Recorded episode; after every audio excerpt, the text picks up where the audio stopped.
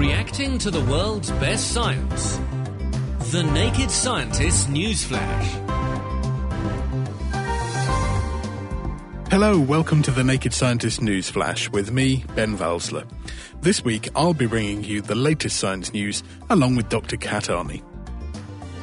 We'll be hearing how a long running evolution experiment discovered mutations that greatly increased the rate at which other mutations occurred. Now, they found that a DNA mutation involved in DNA metabolism happened around sort of 26,000 generations. And this mutation in the enzyme that helps to make DNA actually means that the chances of mutations happening elsewhere in the genome really goes up a lot. So by generation 40,000, there was 653 advantageous mutations compared with the 45 they found halfway through the experiment. How wobbling an embryonic stem cell, or ES cell, can change its fate. The scientists found out that the ES cells were much softer and more sensitive to the movements than more advanced cells that had started to go down different fate routes. And they found that applying movement to ES cells, this wiggling, caused them to switch off the activity of certain genes. And some of those genes control what type of cell the ES cell is going to become. And we hear about a new coating that could prevent insect infestations. Because if you look around you, all insects that you can see, they have a they have sweaty feet actually. So they have, a, nice. have they do yes, and so this foot sweat that they have um, that helps them to stick to surfaces. And our technology does something very new. It, it tricks the insects' feet. It makes them lubricate their own feet. Plus, Sarah Castor Perry returns to look at the birth of Ted Fujita, also known as Mr. Tornado, this week in science history. That's all on the way. And now it's time for the news, and we're going to talk now about evolution and evolution on a grand scale. Now, this is the sort of evolution that produced humans from our monkey like ancestors. That takes millions of years, and it's kind of difficult to recreate in the lab.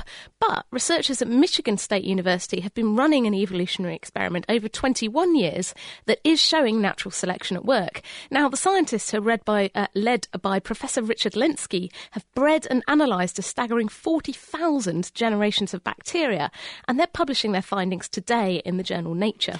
This is really impressive stuff. We have had Richard Lenski on the show before, actually. When did he first start doing this? Well, he first started growing these E. coli bacteria back in 1988. These are kind of bugs you find in your stomach, and you can grow them in flasks in the lab. They reproduce roughly every 20 minutes, so they're quite good for studying. Now, he figured that if a bacterial cell picks up a genetic mutation that gives it an advantage, then its progeny should start to take over the flask. Now, this is Darwin's theory of natural selection in action. And although this kind of experiment's been done before, this is the longest running and the most detailed study of its kind. So, uh, once they've actually grown them in the flask, how did they study the bacteria? Well, what they've been doing over the past two decades is periodically freezing samples of bugs from the culture. But it's only really now we've actually got the genome sequencing technology that means we can study them really in minute genetic detail. So now we've got the technology to do justice to this experiment. So, now that we have the technology, what are we finding? Well, when you look at the halfway mark, so 20,000 generations, the scientists discovered that there were 45 mutations in the surviving cells. Now, as you might expect, these mutations give an advantage to the bacteria. Um, and also, the experiment revealed interesting relationships between the speed at which organisms adapt and the rate of mutation in their genomes. Now, Lenski himself actually says the genome was evolving at a surprisingly constant rate. But the adaptation of the bacteria slowed down. But then suddenly the mutation rate jumped up, and you've got this new sort of dynamic relationship. Now, they found that a DNA mutation involved uh, a in DNA metabolism happened around sort of 26,000 generations. And this mutation in the enzyme that helps to make DNA actually means that the chances of mutations happening elsewhere in the genome really goes up a lot. So by generation 40,000, there was 653 advantageous mutations compared with the 45 they found halfway through the experiment. So it's not just creeping up and we get the odd mutation every now and then that keeps going fairly constantly. Some of these mutations themselves seem to cause this big jump, and so we get lots more mutations, which of course should mean quicker evolution. Exactly, and it's really interesting uh, because this research sheds light on many other situations where we get these kind of big jumps in evolution. For example, in cancers, you suddenly pick up a mutation that affects the DNA and you know, then the cancer starts to pick up a lot more mutations that make it grow and spread. Or in the case of, of microbial infections, as they start to, to take over. And it also could be useful for industrial scientists who are growing bugs that produce enzymes and drugs. And, you know, maybe it could help the performance of their bacteria. Fantastic. It should be very interesting to see as well how bacteria develop resistance. If they have a mutation that causes them to change very quickly, then they'll adapt very quickly to whatever we throw at them. Absolutely. Now, some sounds, such as a speeding car that sneaks up on you or footsteps in a dark alley, actually seem to improve our eyesight even before we're aware that we can hear them. And this is according to research published in the journal Current Biology. Now, this gives us cause to rethink the idea that hearing and vision are handled separately in the brain at the input stage. So, go on then. How do you figure this one out? well, this was Gregor Thut at the University of Glasgow and his colleagues at uh, Glasgow and, in fact, all over the world. They performed a series of experiments to look at the excitability of a part of the brain called the low level visual cortex. And they wanted to see if it was altered by hearing different sounds, in particular looming sounds. So, to do this, they used a technique called transcranial magnetic stimulation. Is this where you like you just kind of zap someone's brain? It's exactly zapping somebody somebody's brain. It uses rapidly changing magnetic fields to induce small currents in the neurons in your brain, and this stimulation in that area leads to the perception of flashes of light, a bit like those that you see when you rub your eyes. A little oh, when you, yeah, you put your fingers right in your eyes. Yeah. That's called phosphene induction. Now, in the presence of looming sounds, these structured sounds that sound like they're getting closer like to footsteps. you, like footsteps, exactly, compared to control sounds that stayed the same volume or got quieter, the perception of phosphenes was greatly and selectively enhanced. So this shows that these sounds do indeed alter the excitability of that bit of your brain that's responsible for your vision. They did see an increase in excitability when listening to the constant volume sounds, but lo- the looming sounds actually doubled the baseline phosphene perception. So this increase actually happened about 35 milliseconds before volunteers could hear the sound at all. So this is something that's really at sort of the subconscious reflex type level. And is this something that we've evolved to adapt? So you might hear footsteps and think, "Oh, crikey," um, and be aware of something even before you've realised. I think that's almost certainly what happened. They say it's a pre-perceptive change in your brain. So before you perceive the sound, your brain has already altered its excitability to make up for it. Um, they also followed an experiment to uh, to see if it was just the increasing intensity that got this reaction. So the fact that the sound was getting louder rather than it feeling like it was coming closer. And if you have a very structured sound like footsteps or like a car, a, a car yes, something that's that's quite structured, relatively narrow band, then it can sound like it's getting closer. But if you have something like white noise, just a, a broad hiss, then that will just sound like it's getting louder and won't feel like it's getting closer. So when they did the same test with these sounds, they found that the visual cortex was just as excitable as when you were listening to constant volume noises, but not as excitable as when listening to these looming noises. So it's definitely to do with the fact that it feels like it's coming closer. Something creeping up on Something you. Something creeping up on you, exactly. Now, this shows that visual perception can be boosted by other senses in, as I said, a pre perceptive way. So before we realise what we're hearing. And this shows us that not only may this be an evolved capacity to listen out for that saber-toothed tiger creeping up on us when we're in our cave, but it may also give us cause to rethink the structure of the brain itself. Oh, there you go. And maybe make men look out for you when they hear your high heels coming. anyway, uh, from uh, the brain to the very start of life, and uh, talking about embryonic stem cells. Now, these have been hot news in science for quite a while. These are the first cells that form in the developing embryo just a couple of days after fertilization. And they're amazing little cells because they have the potential to become any type of cell in the body. And because of this property, scientists are trying to turn them into all sorts of different types of cells in order to repair diseased or worn out tissues. Now, researchers grow embryonic stem cells or ES cells in the lab, and then they treat them with various chemicals or they do manipulations on their genes to try and get the cells to adopt different fates. But now, scientists in Illinois have made an unexpected discovery, and that's that ES cells might be coaxed into certain fates by physical stresses and strains in the embryo. So actually pushing on the cells seems to change what they do. Yeah. It's fascinating stuff, and this is research that's just been published in the journal Nature Materials from Ning Wang and colleagues who were looking at the effect of forces on different types of cells. Now, to do this, they attach a single tiny magnetic bead. This is like a few nanometers uh, to the surface of a living mouse ES cell. And then they put the cells into a tiny oscillating magnetic field, and that makes the bead wiggle up and down, and this makes the cells start to wiggle up and down, and this mimics the natural forces that are within a cell, such as the movement of little motor proteins that are churning stuff around inside the cells. Now, this setup meant they could actually measure the mechanical force being applied to the cell and measure how soft the cells are. And when they did, what did they find? Well, the scientists found out that the ES cells were much softer and more sensitive to the movements than more advanced cells that had started to go down different fate routes. Now, for example, uh, muscle cells are much, much stiffer than ES cells. And the scientists also went to look at, at, the effects of physical forces on the activity of different genes in the cells. And they found that applying movement to ES cells, this wiggling, caused them to switch off the activity of certain genes. And some of those genes control what type of cell the ES cell is going to become. So, now, I might be taking this a step too far, but does this mean that we can change what an embryonic stem cell is going to become just by wiggling it about? Possibly. That seems to be what it says. And now, at the moment, this research has just been done using mouse ES cells, and we don't know if human ES cells will respond in the same way. But it could provide a useful way of persuading cells to adopt certain fates. So, for example, if doctors are trying to replace damaged or worn out cells, and if it actually works in living embryos, maybe you can alter the fates of specific cells at an early stage. For example, if there are developmental defects going on without affecting neighbouring cells. Fantastic. Well, thinking of different types of cell, um, you know there are various different taste cells on your tongue that mean you can taste Yep. different things. Sour, sweet, salt, umami. Uh, Yes, exactly. Well, um, scientists have now discovered exactly what's going on when you taste a fizzy drink. It's both a physical and a chemical experience. Not only do you have the bubbles forming on your tongue, but also there's a chemical thing going on with one specific group of those taste receptors.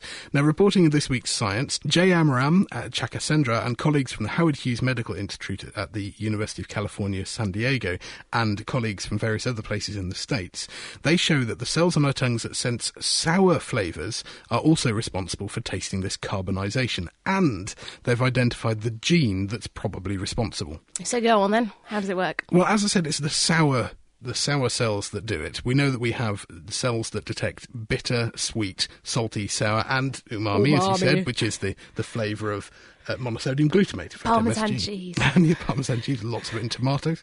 Um, the taste system is also responsive to CO2 through a number of different pathways. So there's olfaction, we can smell it. The chemoreception that detects CO2 in our lungs is also partly responsible.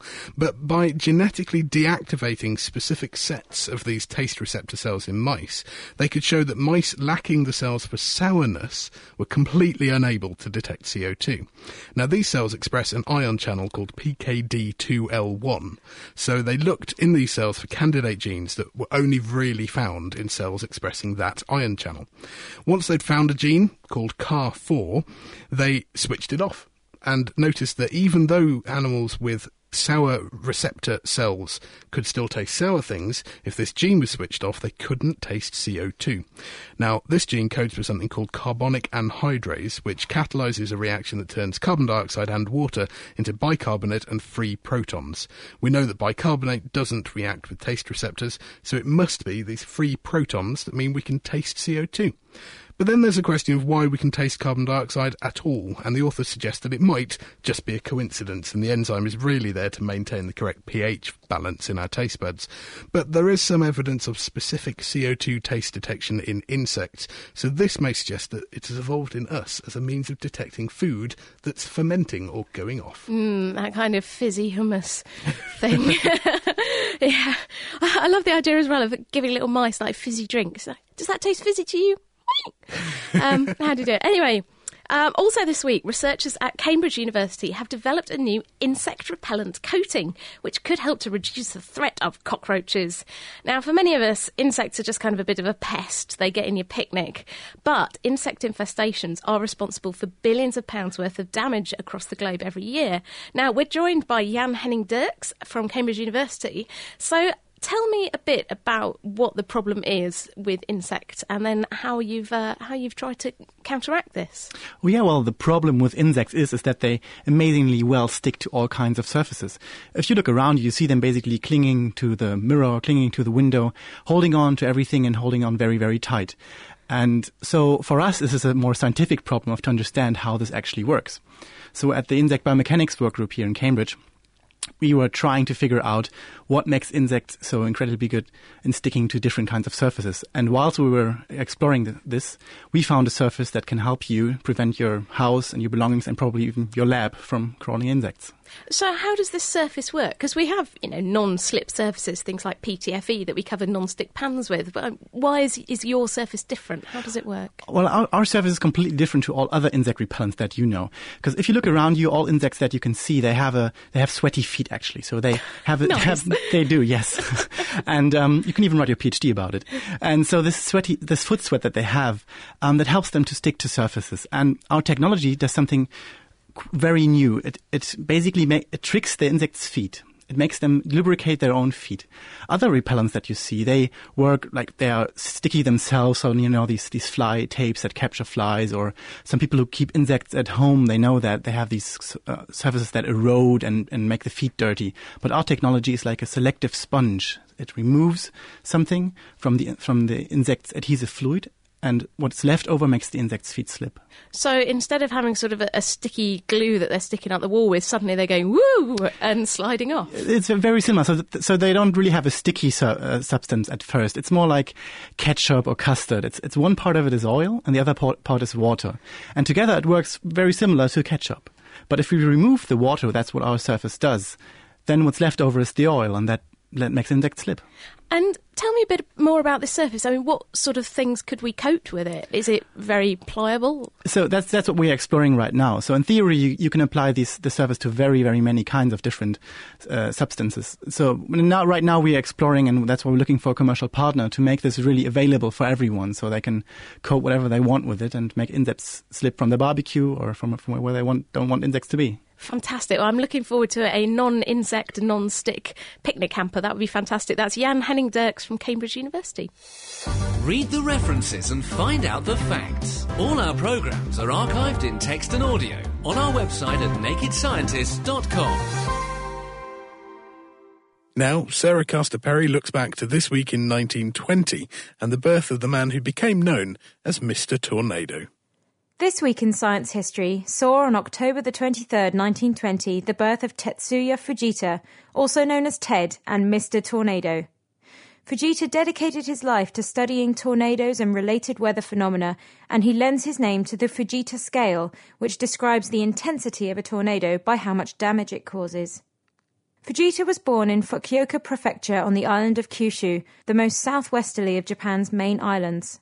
As a young man, he showed interests in geology, cartography, and physics, and he went on to study mechanical engineering at Meiji University. He had a lucky escape in choosing this university. Despite preferring Hiroshima himself, he followed his father's last wish and attended Meiji.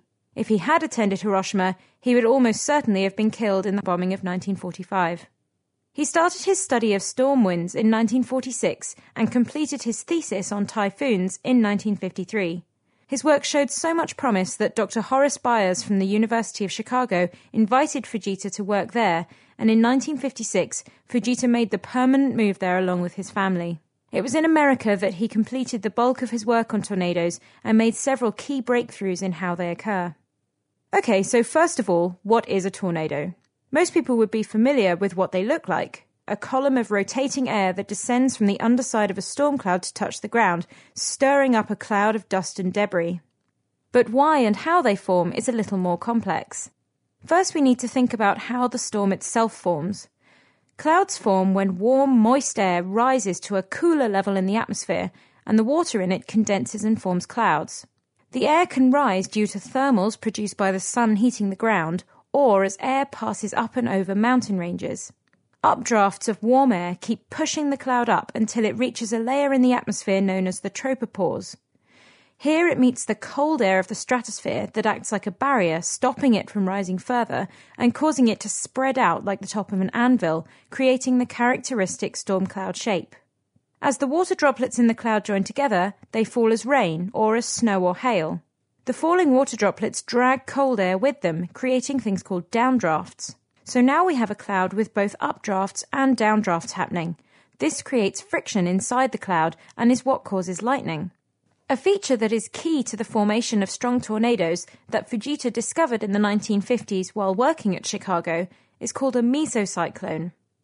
This is a horizontal rotating tunnel of air formed within a storm cloud when winds coming from different directions at different levels cause the air inside it to spin. The updrafts in the clouds tip the spinning tunnel of air upwards.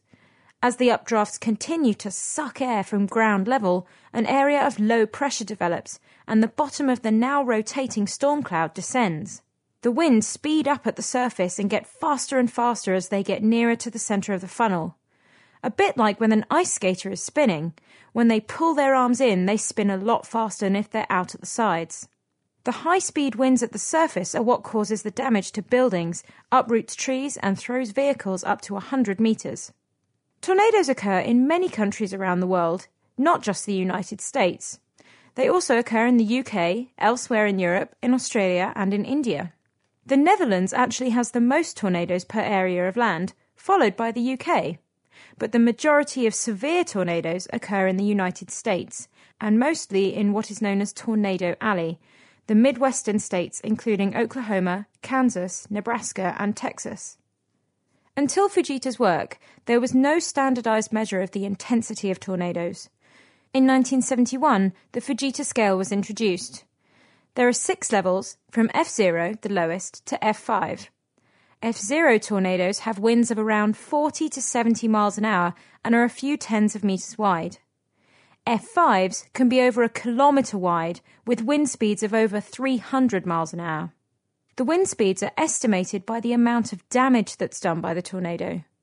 Because of this, the estimation is fairly imprecise and varies depending on what sort of buildings, if any, were damaged for the estimation to be made.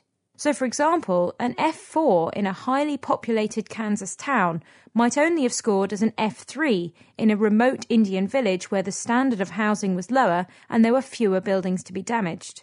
This inconsistency led to a new scale known as the Enhanced Fujita Scale to be introduced in the States in 2007 that gives much more accurate wind speeds. Another of Fujita's discoveries was the downburst, a dangerous phenomenon that can knock planes out of the air during takeoff or landing.